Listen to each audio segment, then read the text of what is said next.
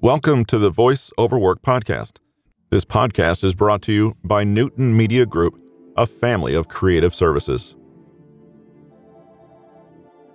This is Tuesday, September twenty-first, two thousand twenty-one.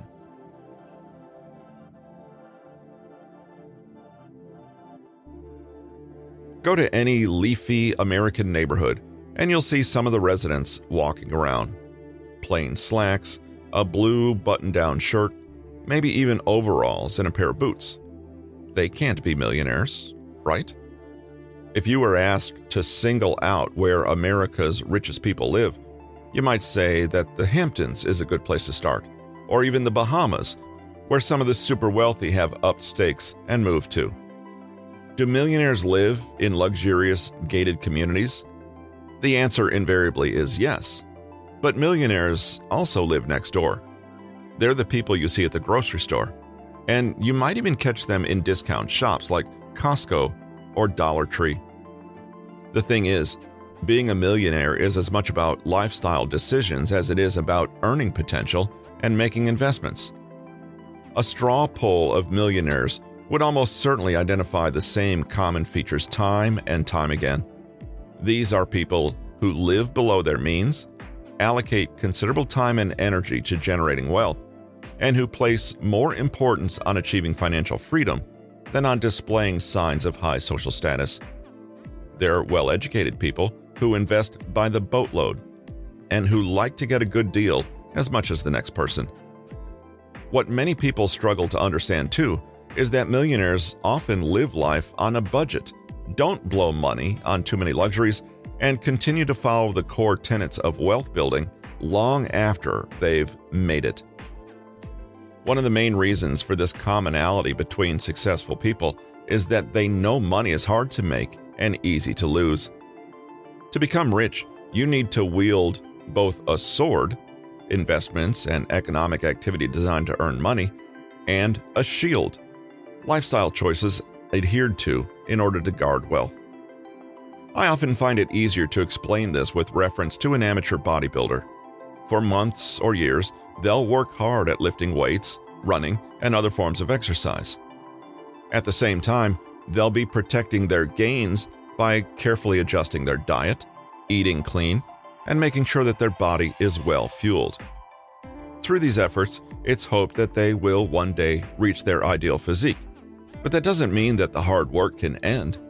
If they were to stop training and eating well, they would very likely lose the progress they made and slowly begin to regress back to their previous state. To a greater extent, the same is true with wealth. When you reach your goals, you cannot stop, as doing so will undo all your hard work. Even millionaires live within the confines of a budget, and failing to do so could put their millionaire status at risk. For this reason, it's important to largely ignore the conventional trappings of social status. Designer clothes, expensive cars, and gentrified neighborhoods are all well and good. But unless you have a good reason for buying into any of these things beyond the status they confer, you might be wasting your money. Buying an apartment in Manhattan might make you feel like a member of the wealthy elite, but unless that's actually what you want, you'll be heading back into the territory of spending money you don't have to impress people you don't like or even actually know. Generally speaking, all of these traits can be distilled down into what some like to call smart thinking. Most millionaires haven't accumulated the wealth they hold by accident, and the way they spend their money is usually just as smart as how they earn it. Next time you're looking to buy something, be that an appliance, a vehicle, a computer, or another item with a comparatively high value, think about how its value will depreciate.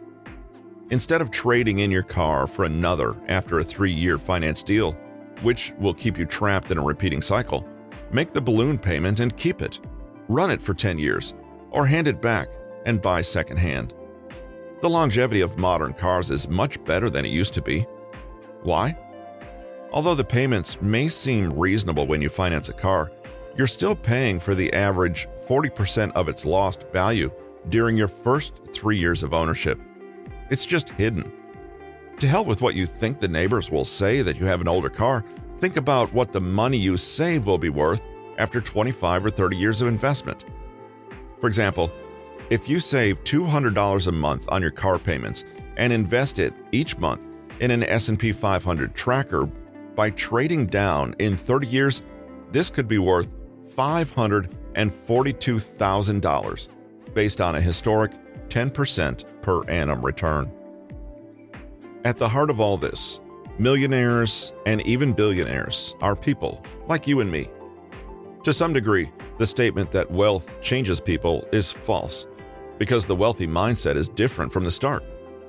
You only need to look at the understated garb of Bill Gates or Mark Zuckerberg to know that being rich doesn't mean that you have to subscribe to the traditional models of status and wealth.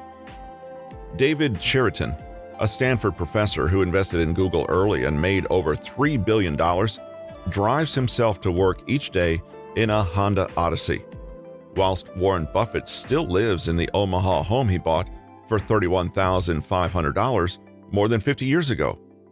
You don't need to impress other people, and doing so won't usually support your success in any material way. All you need to do is set goals, follow your dreams, and stick to the methodology you put in place to achieve them. You don't need to look rich. You need to be rich. This has been Be a Financial Black Belt: How to Manage Your Finances with a twenty-one step Secret Money Paradigm to Massive Wealth. Personal Finance Wizard, Book three. Written by Tom Cromwell, narrated by Russell Newton. Copyright twenty twenty by Platinum Edge Media. Production copyright by Platinum Edge Media Limited.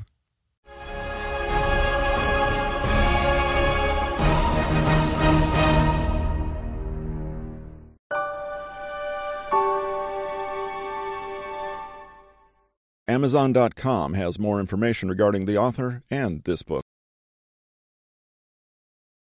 With an eclectic collection of water cooler knowledge, inspirational stories, and motivational thoughts from some of the newest audiobooks on the market, this has been the Voice Over Work podcast, brought to you by Newton Media Group, a family of creative services.